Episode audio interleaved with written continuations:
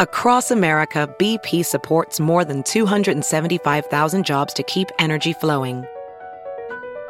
Jobs like building grid scale solar energy in Ohio and producing gas with fewer operational emissions in Texas. It's and, not or. See what doing both means for energy nationwide at bp.com slash investing in America. Our future is closer than we think. Our needs are growing, and so is the demand for energy, including more U.S. oil and natural gas. Our economy, our security, our nation all run on energy. Oil and natural gas make up more than 70% of the energy we use every day. And American energy is produced to among the highest environmental standards in the world. It's time to shine a light on the policies that threaten a reliable energy future. Policies like restricting access to U.S. oil and gas leases, limiting U.S. liquefied natural gas, and canceling pipeline projects. The realities we face are clear. American energy is America's advantage. Tell Washington we need smart policies today to ensure a brighter tomorrow. Visit lightsonenergy.com. Paid for by the American Petroleum Institute. Storie Libere presenta È il 1982. Gia Carangi ha 22 anni ed è una delle fotomodelle più famose del mondo. Quando passa, piega i parafulmini. La sua è una bellezza portentosa e vulnerabile. Un fotografo che lavora spesso con lei la riassume così. Lei spara scintille, non pose. Eppure, Gia è la creatura più decadente e disperata che si possa immaginare. Bussa nel cuore della notte a casa di conoscenti che magari hanno diviso con lei un set, chiedendo solo di farla entrare, per dormire abbracciata a qualcuno. Eroinomane, Gia morirà di AIDS pochi anni dopo, nel 1986. Nel 1998, in un pericolosissimo transfert da Madame Bovary moi, un'altra ragazza piuttosto disperata e ferocemente bella interpreterà la storia di Gia in un film per la TV patinato e con una colonna sonora troppo piena di sax, un docudramma che già nel titolo contiene tutte le trappole di un lavoro superficiale e barocco. Gia, una donna oltre ogni limite. Eppure, per avere la parte in quel film, la ragazza fa di tutto, perché, dice, lei è Gia. Nel film la ragazza a un certo punto dice Metti paura alla gente e loro non si accorgono della paura che hai tu.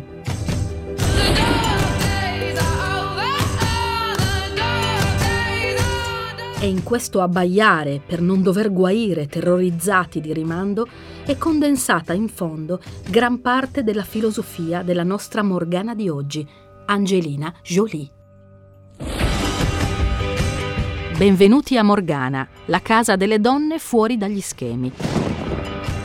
Io sono Michela Murgia e mi piacciono le donne controcorrente, quelle che nella percezione comune sono strane, pericolose, esagerate, stronze, a modo loro tutte diverse e difficili da collocare. Forse sono donne che non sposereste o non vorreste come amiche, però mettetevi l'anima in pace. Non sono mai stati questi i loro obiettivi.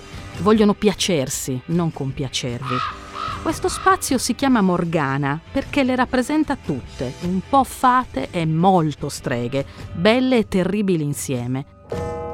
E incontriamola meglio dunque, la Morgana di oggi. In una parabola del Vangelo Gesù domanda retoricamente Può forse un cieco guidare un altro cieco? Non cadranno entrambi in un fosso? Come può un animale morente come Gia essere cura per un animale sofferente come Angelina? È Angelina stessa a rispondere in questo modo. Nelle insicurezze di Gia ho visto me. Vivere il suo dramma mi ha costretta ad affrontare le mie stesse paure. Gia mi ha salvato dalla droga e dall'autodistruzione. Angelina ha 44 anni e almeno 10 vite vissute, masticate e sputate. Di lei si dice tutto e il contrario di tutto. Angelina è pazza, Angelina è anoressica, forse sta morendo, ha fatto testamento, manipola la stampa, è maligna, distrugge ogni cosa che tocca, manda fuori di testa gli uomini. Vedi che fine ha fatto Brad Pitt. Chiunque la incontrasse era leggermente spaventato da lei non perché fosse cattiva o poco gentile, ma aveva qualcosa di oscuro che metteva a disagio. Era come osservare un serpente che si srotola. Era inaccessibile, una forza della natura o una creatura di un altro pianeta. Così la racconta un'ex attrice che ha recitato con lei in un film dimenticabile di fine anni 90 a Andrew Morton, è un giornalista specializzato nella distruzione sistematica di personaggi famosi in biografie non autorizzate e terribili. L'immagine del serpente che si srotola è però forse una delle più interessanti che abbiamo letto da sovrapporre ad Angelina, perché come il serpente, Angelina cambia pelle. Il cambio della muta di un serpente avviene in un colpo solo, come quando ci sfiliamo un vestito, e serve per crescere, rinnovarsi, migliorare il movimento. Anche Angelina cambia pelle per le stesse motivazioni. Solitamente tutte le bambine portatrici di nomi che contengono una speranza di felicità o di bellezza nel battesimo fanno delle finacce, come a voler punire genitori arroganti che hanno marchiato la loro nascita con una richiesta di allegrezza o splendore forzato. Dovrebbe bastare la fine di Diletta caduta da cavallo in via col vento per dissuadere i genitori, eppure Marceline Bertrand, bellissima attrice poco conosciuta e madre di Angelina, non si cura di questa premonizione, scegliendo per lei Jolie, come secondo nome di battesimo, perché appena nata, il 4 giugno del 1975, è davvero incredibilmente carina e tutti non fanno che ripeterglielo. Angelina utilizzerà quest'assurdo secondo nome per sradicarsi di dosso un cognome, quello del padre, che è da sempre detonatore di guai per lei. Non può scartavetrarsi la faccia, così simile a quella di John Voight, l'uomo da marciapiede cui somiglia così tanto da spingere la madre a parcheggiarla a dieci mesi in un appartamento con una balia per levarsela da davanti, perché le ricorda troppo il marito che l'ha lasciata per una hippie di 23 anni. Marceline è abituata a tradimenti sciatti e volgari, che John non si prende nemmeno la cura di nasconderle. Così il fratello maggiore Angelina crescono con quello che lei stessa definirà un lancinante e perenne percorso di abbandono, dal quale racconta di non essersi mai ripresa. A sette anni recita in un film prodotto dal padre e a dodici entra nell'Actors Studio. La scuola le fa abbastanza schifo, anche perché il body shaming su di lei è bello tosto, ha labbra troppo grosse e troppo magra. Da emarginata, Angelina si trova a mettere in pratica la difesa più semplice, e cioè corrispondere all'archetipo della sbandata e della scellerata. Il premio Nobel Alice Monroe, nel racconto Bambinate, scrive che i bambini attribuiscono al verbo odiare significati diversi. Può voler dire che hanno paura, non che si sentano in pericolo di un'eventuale aggressione, non è una minaccia fisica che si teme, quanto piuttosto un sortilegio, una malevolenza. È una sensazione che, da molto piccoli, si può provare anche riguardo alle facciate di certi edifici o a dei tronchi d'albero e, spessissimo, a cantine umide. Angelina che si veste di nero, si tinge i capelli di viola e racconta a tutti che diventerà la direttrice di un'agenzia di pompe funebri, fa proprio questo, scaglia sortilegi contro chi la vede diversa. Inizia a non mangiare. Diventa la capa di una comitiva di ragazzine punk che si fanno chiamare le Kissy Girls. Il loro scopo è andare in giro a pescare i ragazzi che ritengono interessanti, baciarli e togliersi i vestiti nel più breve tempo possibile. A 14 anni si fidanza e si porta Anton, il fidanzato punk, a vivere con lei in casa. Mamma Marceline accetta di buon grado e lascia ai due la sua camera con un grande letto matrimoniale cinese, perché, come spiega Angelina, L'alternativa era tra vivere da sbandata con il mio ragazzo in mezzo alla strada o dormire con lui nella camera accanto a mia madre. È stata lei a fare la scelta e così ho continuato ad andare a scuola ogni mattina e a esplorare la mia prima relazione in maniera tranquilla. Solo che di tranquillo lei non ha proprio nulla tanto che è tutto un entrare e un uscire dall'ospedale per un'infinità di motivi, uno più triste dell'altro.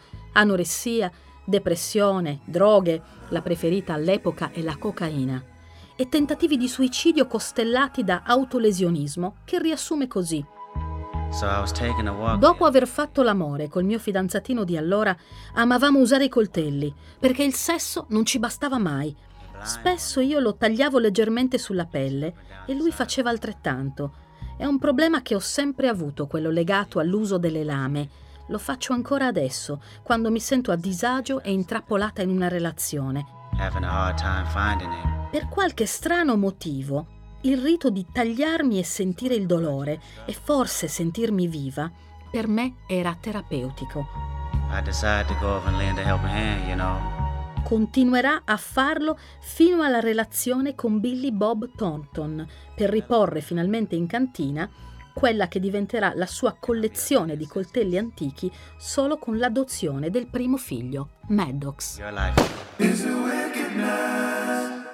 Racconterà quando ho iniziato a prendermi cura di Maddox, ho capito che non c'era più spazio per nulla di autodistruttivo. Fino a quel momento, nel suo carnet da bad girl non mancherà proprio nulla. Sadomasochismo, tatuaggi, irrequietezza, droghe, traumi, bisessualità. A 16 anni, per gli strani incroci del destino, diventa famosissima in Italia perché viene scelta come protagonista del video di Alta Marea di Antonello Venditti, girato a Los Angeles. Il regista del video, Stefano Salvati, la sceglie fra 200 ragazze e la descrive così. Era molto magra, con labbra e tette da paura. Vista dal vivo era come tante altre, anzi era un po' bassina, ma davanti alla cinepresa era favolosa. Seguiranno i video con Lenny Kravitz, i Rolling Stones, con conseguente tresca con Mick Jagger, più o meno coetaneo di suo padre, gli U2, ma è al cinema che Angelina si specializza in personaggi cupi, spaventosamente marci e irresistibili. Così irresistibili che farà sistematicamente innamorare tutti i tre mariti che conoscerà sul set. La prima volta accade nel 1995, quando, durante le riprese di Hackers, conosce Johnny Lee Miller, che l'anno successivo diventerà mondialmente famoso come l'ossigenatissimo Sick Boy di Trainspotting, e si innamorano da pazzi. Lei ha un taglio di capelli da Giovanna d'Arco in versione cyber ed è Acid Burn, una tipa tostissima che vuole fregare il sistema. A rimanere fregato è principalmente Johnny Lee, che la sposa immediatamente.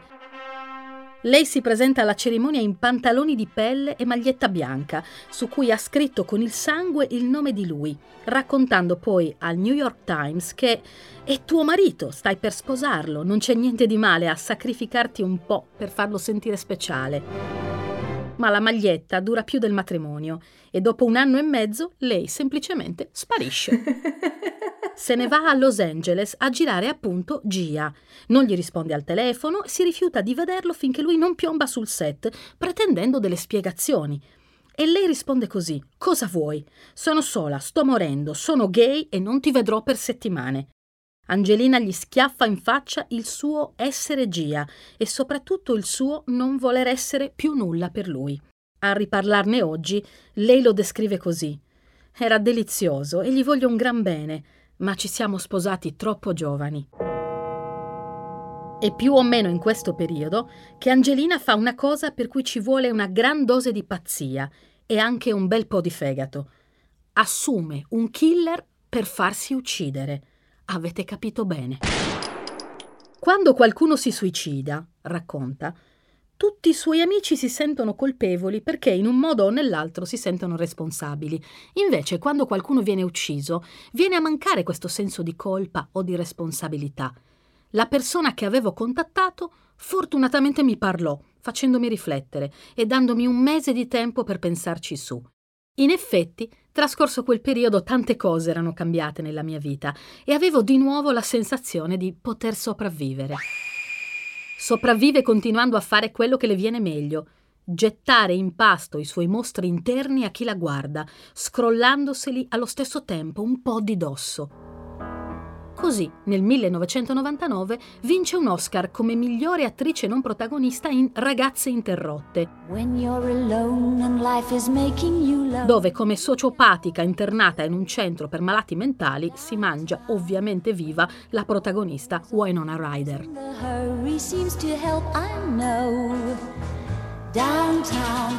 L'anno precedente, con una mancanza di lungimiranza quasi comica, Max Pezzali l'ha scartata ai provini per il film Jolly Blue, perché era troppo sensuale, preferendole Alessia Merz, più accettabile nella rappresentazione della sua bellezza.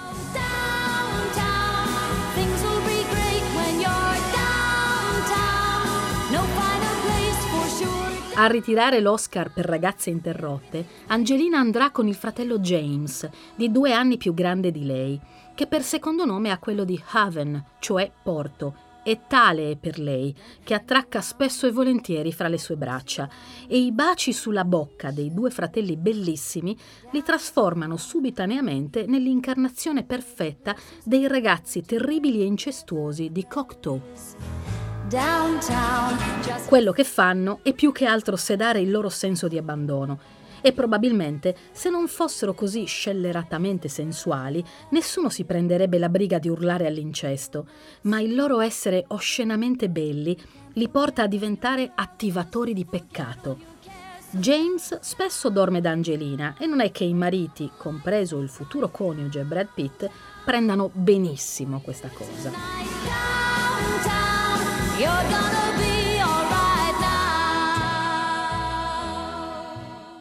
Sono sempre loro, sempre in due, Angelina e James, e in due rinunciano alla lettera scarlatta di quel cognome paterno per tracciare un solco profondo tra loro e quell'uomo a cui tanto somigliano. Prima di arrivare all'estirpazione anagrafica, Angelina trascorrerà anni a non rivolgere la parola a Papa John e la cosa è decisamente poco divertente per chi ha la sventura di trovarsi nelle vicinanze quando i due condividono lo stesso set.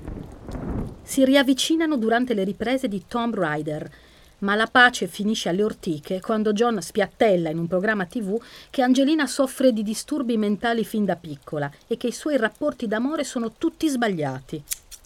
Così lei comincia a sistemare le cose, recidendo sicuramente il primo e più grande dei suoi amori sbagliati. E Angelina Jolie diventa il suo nome ufficiale. Tra un bacio al fratello e qualche coltello, arriva l'incontro, sempre sul set, di quello che nel 2000 diventerà il suo secondo marito, Billy Bob Thornton. Anche qui l'imprinting vampiresco è notevole. Lei porta al collo la famigerata ampolla contenente il sangue di lui e dopo essersi tatuati l'uno il nome dell'altra sul corpo, lei lo lascia nel 2003, mandandolo fuori di testa. Quando chiedono a lui cosa è successo, Billy spiega Penso che nessuno dei due sappia perché ci siamo lasciati. È come quando vai in un nightclub con i tuoi amici e sei in fila, poi a un certo punto arrivano degli elicotteri e inizia una sparatoria e tu non capisci davvero cosa cavolo sia successo. Ecco, la nostra rottura è stata una cosa simile. Come a dire, non si è ancora ripreso. Eppure, a sentire Angelina, lei si ritiene un'involontaria portatrice di catastrofi cita Ayn Rand, la scrittrice e filosofa sostenitrice dell'individualismo e dell'egoismo razionale, perché come lei crede nel cercare il proprio bene senza arrecare danno agli altri. Non ho mai sperato d'essere compresa o accettata. Lascio agli altri la libertà di pensare quello che vogliono. Su un punto solo sono intransigente. Nessuno potrà mai affermare che io non sia una persona ben intenzionata. Ma è interessante tornare indietro di un anno, al 2002, perché è in questo periodo che accade un evento determinante per l'ennesimo cambio della muta della nostra serpentessa. Angelina è una delle attrici più pagate al mondo grazie a Lara Croft, Tomb Raider, film in cui le riesce il miracolo di essere talmente più iconica dell'eroina virtuale che interpreta da sostituirsi a lei nello scaldare le notti di milioni di adolescenti.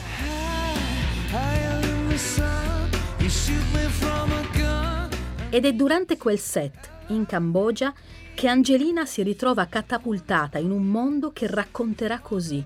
È il paese che mi ha vista rinascere.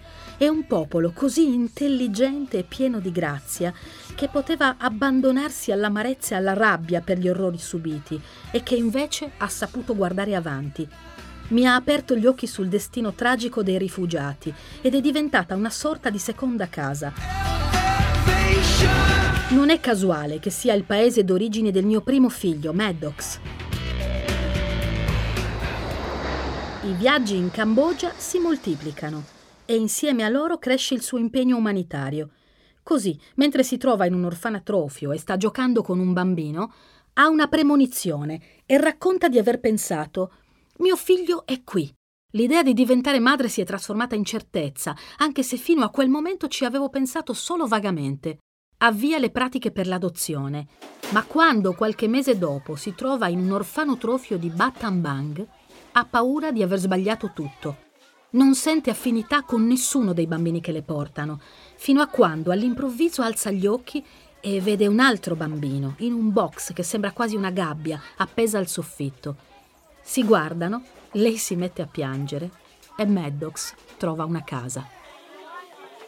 Angelina si trasforma in una vera militante Visita i campi profughi, fa beneficenza, gira il mondo e diventa ambasciatrice dell'ONU, compra una casa in Cambogia e prende la cittadinanza e nel 2003 fonda quella che poi si chiamerà la Maddox Jolie Pitt Foundation, a sostegno della salute, dell'istruzione, dell'ambiente e delle infrastrutture del paese.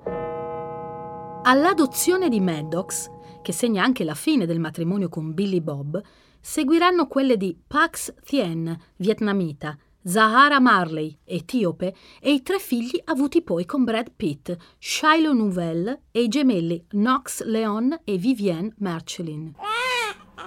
Ovviamente la criticano per quella che viene definita una propensione all'adozione compulsiva, come se con i figli lei tentasse di tappare dei buchi neri. Ma per quelli Angelina ha già risolto e alla grandissima con i matrimoni. Nel 2005, sul set di Mr. and Mrs. Smith, nasce il marchio Brangelina. La stampa impazzisce. I due prima smentiscono, ma poi va a finire che Brad Pitt divorzia da Jennifer Aniston. Dicono che ad Angelina sia riuscito il ratto di Brad grazie a dei rituali animistici contro la rivale, che a sua volta pare provi a esorcizzare il tutto con un falò sulla spiaggia in cui brucia il suo vestito di nozze mentre l'amica Monica di Friends la abbraccia. Il resto è storia. Brad adotta i figli adottivi di Angelina e nel 2006 nasce la loro prima figlia naturale, Shiloh, che è bellissima, se possibile ancora più bella dei genitori, avendo preso sapientemente le cose più caratteristiche dei due. Capelli biondo grano e occhi azzurrissimi dal padre, bocca carnosa della madre. Però i capelli Shiloh gli taglia cortissimi e in famiglia si fa chiamare John preferisce i pantaloni e sul red carpet va in smoking e cravatta. Nel 2013 Angelina fa l'ennesima cosa che spiazza. Si sottopone a un'operazione preventiva di mastectomia, quando scopre che il suo codice genetico prevede un rischio di cancro al seno dell'87%. Con l'intervento riduce la probabilità al di sotto del 5% e dichiara in materia di salute la conoscenza è importantissima. Avrei voluto che mia madre sapesse di poter ridurre le probabilità di ammalarsi. Io ho avuto questa opportunità, mi sono sottoposta a dei test genetici e ho optato per una chirurgia preventiva. È stata una scelta personale e non dico che tutte le donne dovrebbero fare come me, ma tutte le donne hanno il diritto di sapere che questa possibilità esiste. Due anni dopo si farà anche asportare le ovaie di nuovo dicono che Angelina è pazza, ma noi pensiamo che invece abbia davvero cominciato a volersi bene. Nel 2014 arriva il matrimonio con Brad ed è la prima volta che Angelina non va all'altare con del sangue del marito sul vestito o addosso. Sceglie piuttosto un abito che avrebbe potuto immaginare Cristina d'Avena, decorato con i disegni realizzati dai suoi bambini. Ma a differenza di Cristina d'Avena, lei dice nel profondo del cuore sono e rimarrò sempre una ragazzina punk con dei tatuaggi e tra i tanti che porta sul suo corpo i numeri di latitudine del luogo di nascita dei figli e di Brad e il motto latino più copiato da tutte le ragazze interrotte del mondo. Quod me nutrit, me destruit. Ciò che mi nutre mi distrugge. Per divertirsi a rimpolpare il materiale agiografico di chi la definisce ammaliatrice e maliarda, Angelina decide di interpretarla anche al cinema, indossando delle lunghe corna ricurve e nere, affilatissime, quelle di Maleficent, per raccontare la storia della bella addormentata nel bosco dal punto di vista della strega cattiva, che poi così cattiva non è, anzi si scopre che è una super femminista. Parlando di Malefica, Angelina racconta: È un ruolo interessante, mostra un altro modo di essere donna e di incarnare la femminilità le donne che si rifiutano di seguire le regole e i codici in cui non credono sono le migliori. Se questo vuol dire essere cattive, allora il mondo ha bisogno di più cattive. Avete mai sentito una migliore definizione di Morgana? Dal matrimonio ad oggi, quello che è accaduto nessuno lo sa davvero. Angelina la pazza o Brad l'alcolista, a seconda di chi ti racconta la storia, sono comunque scoppiati, con una deflagrazione che termina nel divorzio del secolo, nel 2016. Uno schiaffo dato da Brad al primogenito Maddox pare sia stata la goccia che ha fatto traboccare il vaso. Seguono allontanamenti, tregue, riappacificazioni e infine la guerra. E per le clausole del divorzio e soprattutto per la custodia dei figli volano gli stracci anche fra gli dei. Brad li vuole vedere di più. Angelina ribatte che lui si scorda di pagare il mantenimento. Lui nega, lei alza la voce, come una comune coppia borghese che si separa. Come to daddy. Adele dedica una canzone alla coppia durante un suo concerto e i romantici di tutto il mondo piangono. Le ex mogli lasciate per una più bella di loro ridono, capitanate da Jennifer. Angelina viene abbandonata persino da chi dovrebbe decisamente essere dalla sua parte. Fugge persino la sua avvocatessa, Laura Wasser, la virago specializzata in divorzi hollywoodiani, che se ne va esasperata dichiarando Vuole uccidere ogni tipo di rapporto di Brad con i suoi figli. Sembrerebbe animata da una collera sorda e senza fine. Sotto certi aspetti ridicola e smisurata. Angelina sta urlando troppo forte. In questi tre anni post divorzio, Angelina ha raccontato di aver molto pianto sotto la doccia e in silenzio. Che essere single non è per niente divertente e che deve rimettersi in pista. E pensare che una come lei pronunci queste parole, rimettersi in pista, è straniante e tenero. Ha anche cambiato casa, andando a vivere con i sei figli e il Rottweiler Dusty in mille metri quadrati di villa in stile neoclassico a Los Angeles, nel quartiere di Los Feliz, in un tripudio di fontane, viali alberati con cascate e piscina gigante. La casa è tutta bianca, con mobili moderni perché lei ha la fobia dei mobili antichi e per 25 milioni di dollari possono serenamente giocare a nascondino tra le sei camere da letto e i dieci bagni. I figli hanno tre istitutori per un'educazione a domicilio di altri tempi che li vede impegnati a imparare materie come l'arabo, l'arte della profumeria e la lingua dei segni, mentre Angelina prende lezioni di cucina. E se qualcuno continua a dire che comunque lei è strana e che pure i suoi figli lo sono, interviene Knox, che conforta mamma Angelina dicendole e chi vuole essere normale? Non siamo normali, non diventiamo mai normali, per favore. Then I'll join in matrimony with the girl who serves spumoni, and Angelina will be mine. Angelina, che tutto controlla, sta anche lavorando sempre con i figli a un programma TV in collaborazione con la BBC, che dovrebbe parlare di attualità globale indirizzata ovviamente ai bambini. Il perché lo spiega lei così. Ci piace leggere l'edizione per bambini del New York Times e guardare il National Geographic, ma come genitore ho sentito che non c'era un programma di notizie controllato e affidabile di mentalità internazionale realizzato su misura per bambini che potremo sederci e guardare insieme ogni settimana.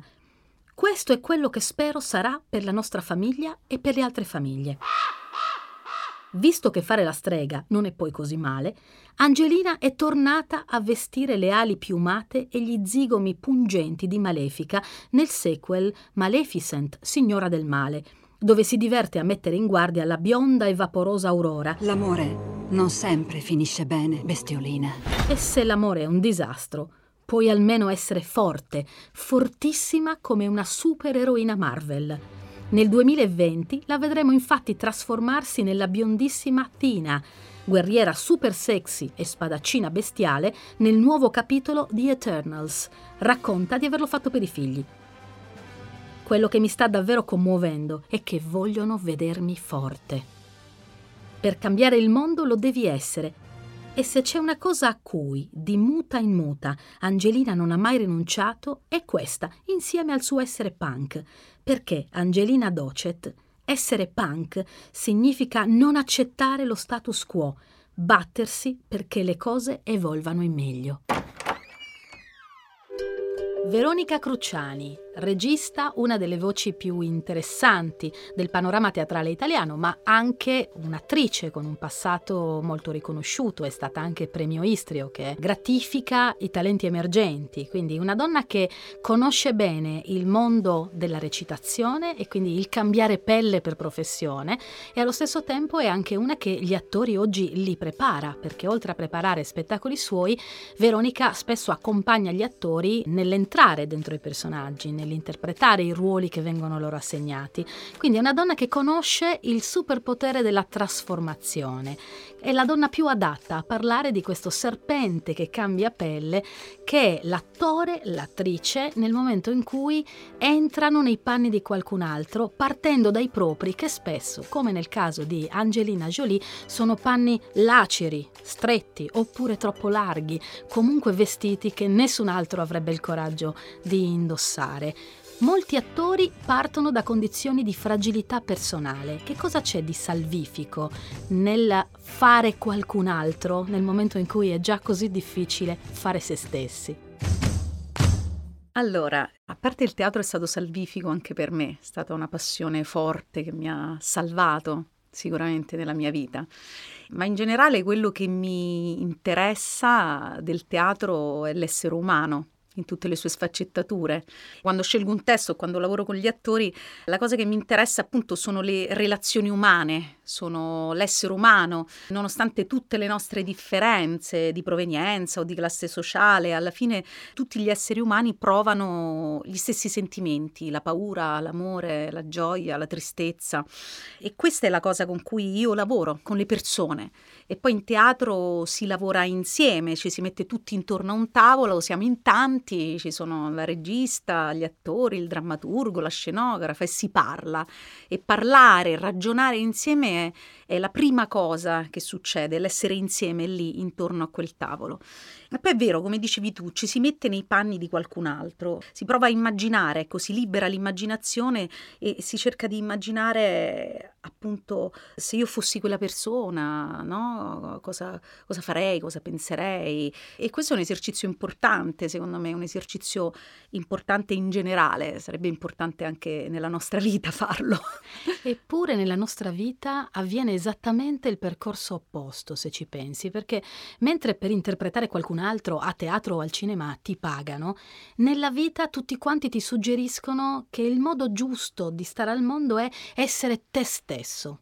Essere te stesso, rispondere alla tua verità, come se te stesso fosse una sola cosa e non mille cose diverse. Cioè l'idea del te stesso in realtà è costruita socialmente proprio come si costruisce a un tavolo con la relazione il ruolo che poi un attore e un'attrice interpreteranno. Io mi domando, dietro quel te stesso che viene chiesto di essere a ognuno di noi, quanta mistificazione, quanta maschera, quanta recitazione c'è. Nella vita di tutti i giorni mamma e papà ti chiedono dall'inizio di corrispondere a un modello ideale di figlio o di figlia. La società ti chiede di rispondere a un modello di studente, di studentessa e poi dentro il ruolo matrimoniale tu assumendo il ruolo assumi anche le maschere del ruolo e se cerchi di romperle molte volte intorno a te il sistema reagisce e ti chiamano madre degenere, ti chiamano moglie diciamo non proprio proprio nei canoni. Ecco, questo bisogno di essere se stessi spesso mi dà l'impressione di essere in realtà una forzatura sociale a essere quello che gli altri si aspettano. Un attore ha più fortuna perché può sperimentare tutti gli altri se stesso che lo pagano per fare. Ma sì, un po' così. In verità c'è una maggiore libertà cioè il teatro che è una finzione, è una forma d'arte, quindi in qualche modo è una verità costruita, però su quel palcoscenico c'è la possibilità di portare un mondo. Nella vita tutti noi recitiamo, recitiamo sempre un ruolo, anche a secondo del contesto in cui siamo, c'è un ruolo diverso che tu reciti. Quindi in fondo un po' ognuno di noi lo fa, ma si recita portando avanti spesso appunto un'immagine di sé, una rappresentazione di sé, una maschera, appunto, come tu dicevi.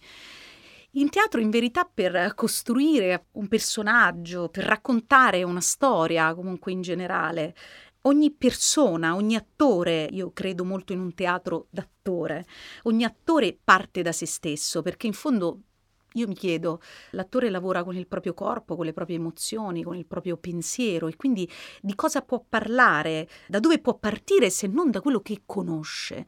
Però poi lì c'è il salto, cioè, quella è solo la base da cui partire, perché poi c'è un salto, e il salto è proprio nell'immaginazione. E quindi nell'immaginarsi, appunto, Amleto, o nell'immaginarsi, appunto, Edipo, o Agamennone, o Elettra, o Clitennestra, o tanti altri e tantissimi altri personaggi.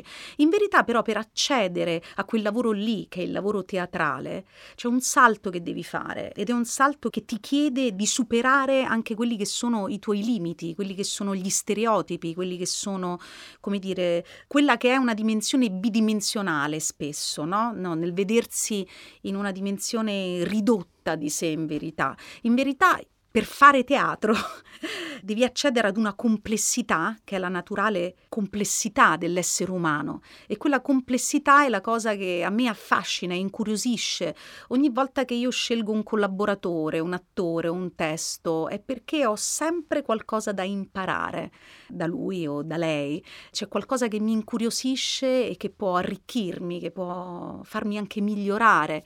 Il teatro come la cultura eh, è qualcosa che concerne appunto la dimensione esistenziale, spirituale dell'essere umano, come la scuola o la sanità non riguarda, come dire, eh, il profitto, i soldi, no? È in un'altra, è in un'altra dimensione e quindi è preziosa per quello. Angelina Jolie parte da una condizione di svantaggio relazionale, affettivo. Benché figlia di ricchi e di famosi, o forse proprio perché figlia di ricchi e di famosi, non è in realtà una bambina fortunata, perché sperimenta appunto quella dimensione dell'abbandono. Io mi domando, il teatro, la recitazione, la possibilità di essere qualcos'altro, che valenza hanno all'interno di una comunità svantaggiata, di una periferia dimenticata o di una persona che parte da una frattura, da una fragilità interiore e poi attraverso quel processo può cambiare. Lo chiedo perché il teatro non è un'arte facile, è un'arte che trasforma, che ha la possibilità di prendere una condizione di partenza e torcerla fino a farla divenire qualche altra cosa attraverso la grande capacità di relazione che può innescare, che è diversa da quella del cinema, è diversa da quella della televisione, perché hai il corpo ferito davanti della persona che sta recitando, quindi cambia tutto. Io ti chiedo sia come attrice, sia come regista, sia anche come operatrice culturale, perché tu lavori anche in un teatro di periferia, quanto ti sembra che il teatro cambi e abbia cambiato la vita tua e delle persone che hai incontrato? Beh, io lo faccio per mestiere, perché non faccio teatro amatoriale, quindi per me è un vero e proprio lavoro e ho imparato a fare teatro facendolo. Per me il teatro ha una dimensione fortemente artigianale. Anche i testi teatrali, tu li capisci veramente solamente nel momento in cui li reciti, in cui li dici, in cui la parola è detta.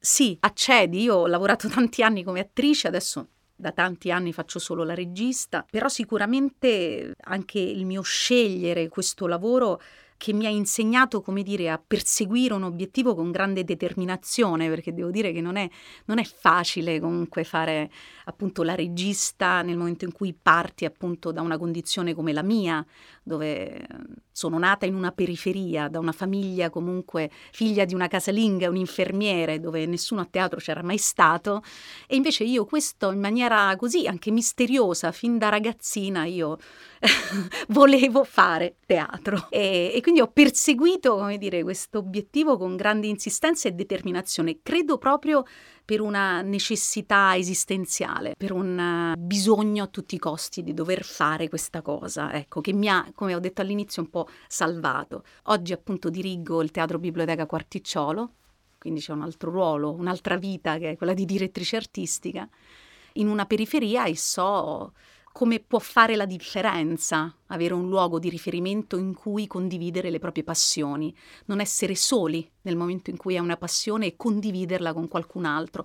E il teatro ha questa grande potenzialità, ha questo grande potenziale, il fatto di poter riunire una comunità, far scattare una riflessione o un'emozione importante e mettere in connessione appunto più persone. Il teatro si fa insieme e si guarda anche insieme. Questa cosa di espiantare la verità del personaggio dal proprio intimo, quindi dalla propria verità, significa anche una capacità di guardare nell'abisso che ciascuno si porta dentro, perché l'interpretazione parte dai sentimenti più forti, dall'amore, dalla sofferenza, dall'abbandono, attingi ai tuoi pozzi neri e il fatto di farlo per mestiere può voler dire che in qualche modo il teatro è una forma di psicanalisi sociale. Ecco, qual è la differenza, diciamo così, tu che fai anche tanta preparazione autoriale, fra un percorso di preparazione a un ruolo e un percorso, per esempio, psicanalitico. Nella psicanalisi c'è un percorso che l'individuo fa che è un percorso terapeutico,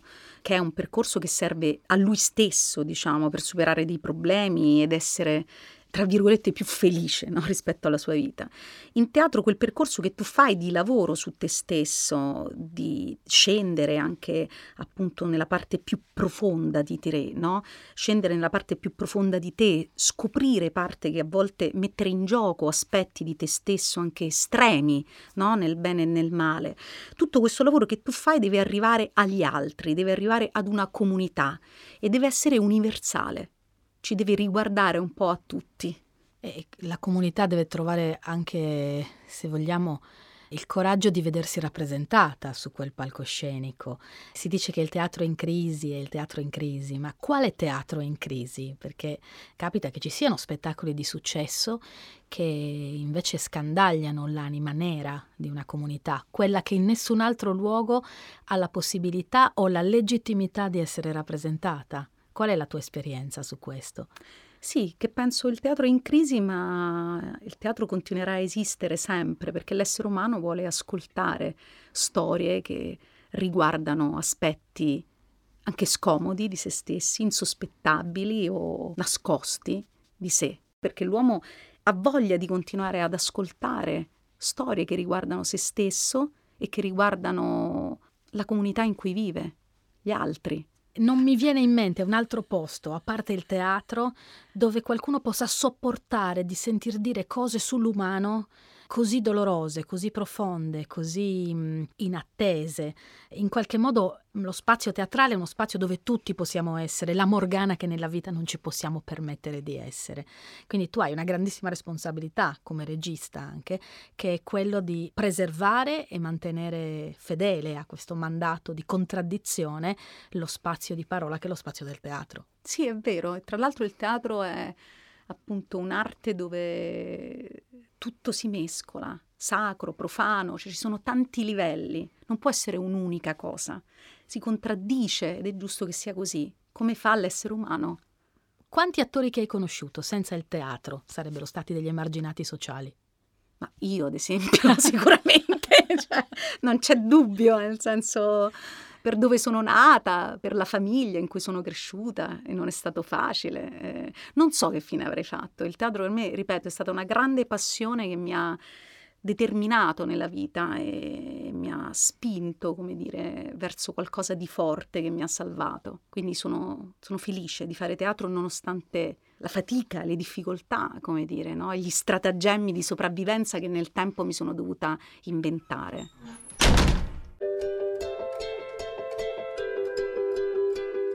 Io ringrazio Veronica Cruciani e sono contenta di vivere in un tempo in cui gli attori le attrici sono mm, professionisti stimati, in qualche modo portatori delle verità che noi stessi non siamo in grado di sopportare eh, della nostra anima e del nostro passato.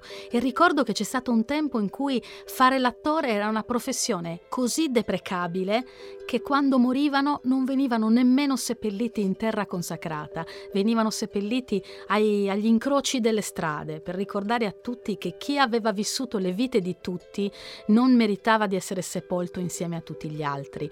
Ecco, questo strano seppellimento separato inevitabilmente mi richiama alle molte morti e le molte rinascite di Angelina Jolie, una donna che ha dimostrato davvero che dalle ferite, dai fallimenti e dai cambi di pelle si può uscire più forti e addirittura rendere più forte chi è accanto a te.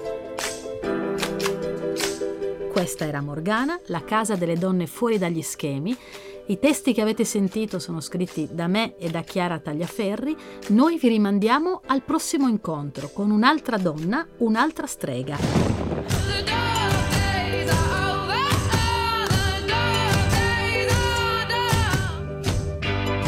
Per sentire le puntate precedenti e quelle future, storielibere.fm.